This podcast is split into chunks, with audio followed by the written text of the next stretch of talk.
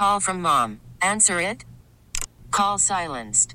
Instacart knows nothing gets between you and the game. That's why they make ordering from your couch easy. Stock up today and get all your groceries for the week delivered in as fast as 30 minutes without missing a minute of the game. You have 47 new voicemails. Download the app to get free delivery on your first three orders while supplies last. Minimum $10 per order. Additional terms apply. What's driving the conversation in California today? Every weekday at this time, we explore a topic that's making news in our state. This is the state of California. Good afternoon. I'm Doug Sovern, KCBS political reporter and host of The State of California. The new political year is in full swing now that California's new district maps are complete and Office holders and candidates are making decisions about where to run. There will be dozens of changes in the state legislature as incumbents retire or move on and new candidates step up. And there are a handful of swing seats again in California congressional races, with the new maps generally more favorable to Democrats than Republicans, although California will lose one House seat and it's held by a Democrat. California will be the focus of a lot of money and attention from the national parties and from interest groups on all sides. And among those determined to influence some of those races and flip some seats is the California Donor Table, a nonprofit progressive group based in Oakland. It pools donor resources to invest in communities of color and elect people to represent their needs and values. We're joined today on the KCBS Ring Central Newsline by its executive director, Ludovic Blain. Thanks so much for being with us. Thanks for having me. Glad to be here. So, your group had a pretty good track record in 2020, and I know you just held a roundtable panel with organizers around the state to focus on 2022. What is your big picture overview of how things are shaping up for this year? Well, first, it's important to, to know how big of a role California plays in, in national politics, especially in national House politics, um, and how much uh, Democrats need to win in California in order to sustain their majority. In 2016, uh, Democrats held about 73% of California's congressional seats. Um, in 2018, when they took back the House, California contributed by uh, having Democrats win 87% of the seats here in California. So when we're talking about the need to win in California, it's not you know 50%. It's not every other seat. Um, the country needs California to win more than 75 or 80% of the seats in order for the Democrats to keep the House. We think we're on track to do that in 2022, and uh, and it will be organizations of color and voters of color that deliver those votes uh, for the Democrats to win here and to keep the House. Well, nationally, the Democratic uh, majority in the House is now about 10 seats, I believe, uh, bringing that up to date with a special election in Florida. Um, and uh, looking at the polling there, and given redistricting in other states, certainly the, the Democrats are going to be challenged in November.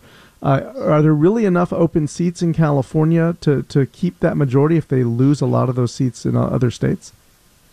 Well, it's going to be tough in other states. I mean, Republicans are pretty explicitly anti people of color voting and are doing uh, everything from gerrymandering to making voting harder um, in other states. We're proud here in California that we fought to protect those rights as they should be uh, across the country. So there are both enough open and, and vulnerable Republican seats that we think we should be able to significantly contribute to the number of seats that the Democrats need to keep the House.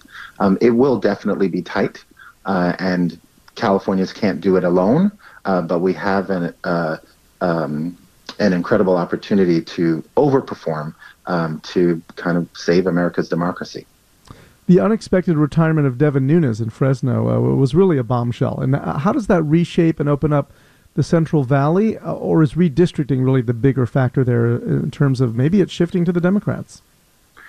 The Central Valley is shifting to Democrats, like many other regions. Um, uh, Nunes uh, leaving was, you know, due to some combination of the Twitter cow annoying him.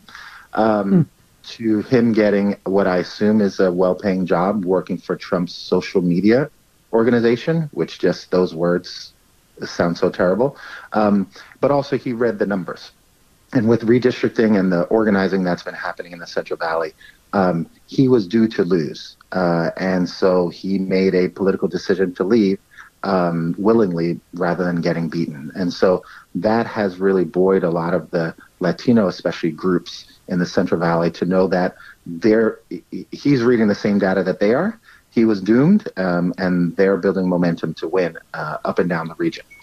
So the Democrats have a good shot at taking that seat away. What are some of the other districts that we should watch? Uh, the one, places in California that you think are ripe for flipping, or maybe some that are you know a tough hold, but they, they may be able to hold on to.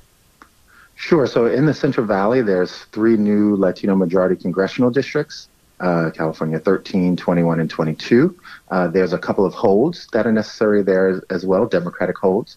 Um, other regions to look out for, obviously, Orange County. Uh, that went Democrat for the first time for president in a generation in 2016, and then they delivered a full Democratic um, delegation in 2018, and then had some um, uh, backlash and, and movement backwards in electing a couple of Republicans in 2020. Uh, we're going to be fighting those seats, uh, 45 and 47. Lots of uh, AAPI folks and Latinos in those districts. Another region is the Inland Empire, San Bernardino and Riverside, that helped to deliver a Democratic congressional majority in 2012. They have a handful of defends of Democratic holds that we want to do, as well as a couple of Republican pickups. San Diego, um, which also contributed to a couple of seats to the Democrats taking Congress in 2012, have a couple of Democratic defends, uh, Scott Peters and Mike Levin, uh, and then a, a, hopeful progressive victory over Darrell Issa. Uh, and then there's a Republican seat that has been in LA um, that was held for the last two years by a Republican who won just by a few hundred votes. Um, that was redistricted and is now really a Democratic seat. Um, so, um, so we think we're poised to hold all the Democratic seats and take at least a few of the Republican-held seats um, this year. You, you, mentioned that there are now three districts that in the Central Valley that are majority Latino, uh, and California has been electing more and more lawmakers of color. Why, why is it so important that these newly drawn districts that are starting to have majority minority, if we can say that, populations um, be represented by people who look like them? Well, because that's what democratic, little d democratic governance is about. Um, uh, you know, majority rule and minority protection. Um, and and uh, Latinos um, have been a robust percentage of the population of the state as a whole, and significant regions in the state for quite a while. Um, and in the Central Valley, uh, the Republicans have really the re- local and federal Republicans elected have not been representing uh, people of color interests, Latino interests in particular, low income interests, immigrant interests at all. They've actually been diametrically opposed to almost all of that. Well, we could talk about this all day, but I appreciate your time uh, being with us. Ludovic Blain on the KCBS Ring Central Newsline today, Executive Director of the California Donor Table. Thanks for being with us. Thanks for having me on. You can hear the state of California every weekday at 3:30 p.m. It's also available at kcbsradio.com and wherever you get your podcasts. You can find me on Twitter at Sovern Nation. I'm Doug Sovern, KCBS. All-star closer Kenley Jansen, we have a question. What's the best podcast of all time? Baseball isn't boring, baby. I'm Rob Bradford, and every single day I'm sitting down with the biggest names to show you this great game is the greatest game. It's my podcast, it's my passion. It's a cause I started more than two years ago and is now the most prolific national daily baseball pod there is. Another fact, so jump aboard the BIB Express. Follow and listen to Baseball Isn't Boring, presented by Wasabi Hot Cloud Storage on the free Odyssey app or wherever you get your podcasts.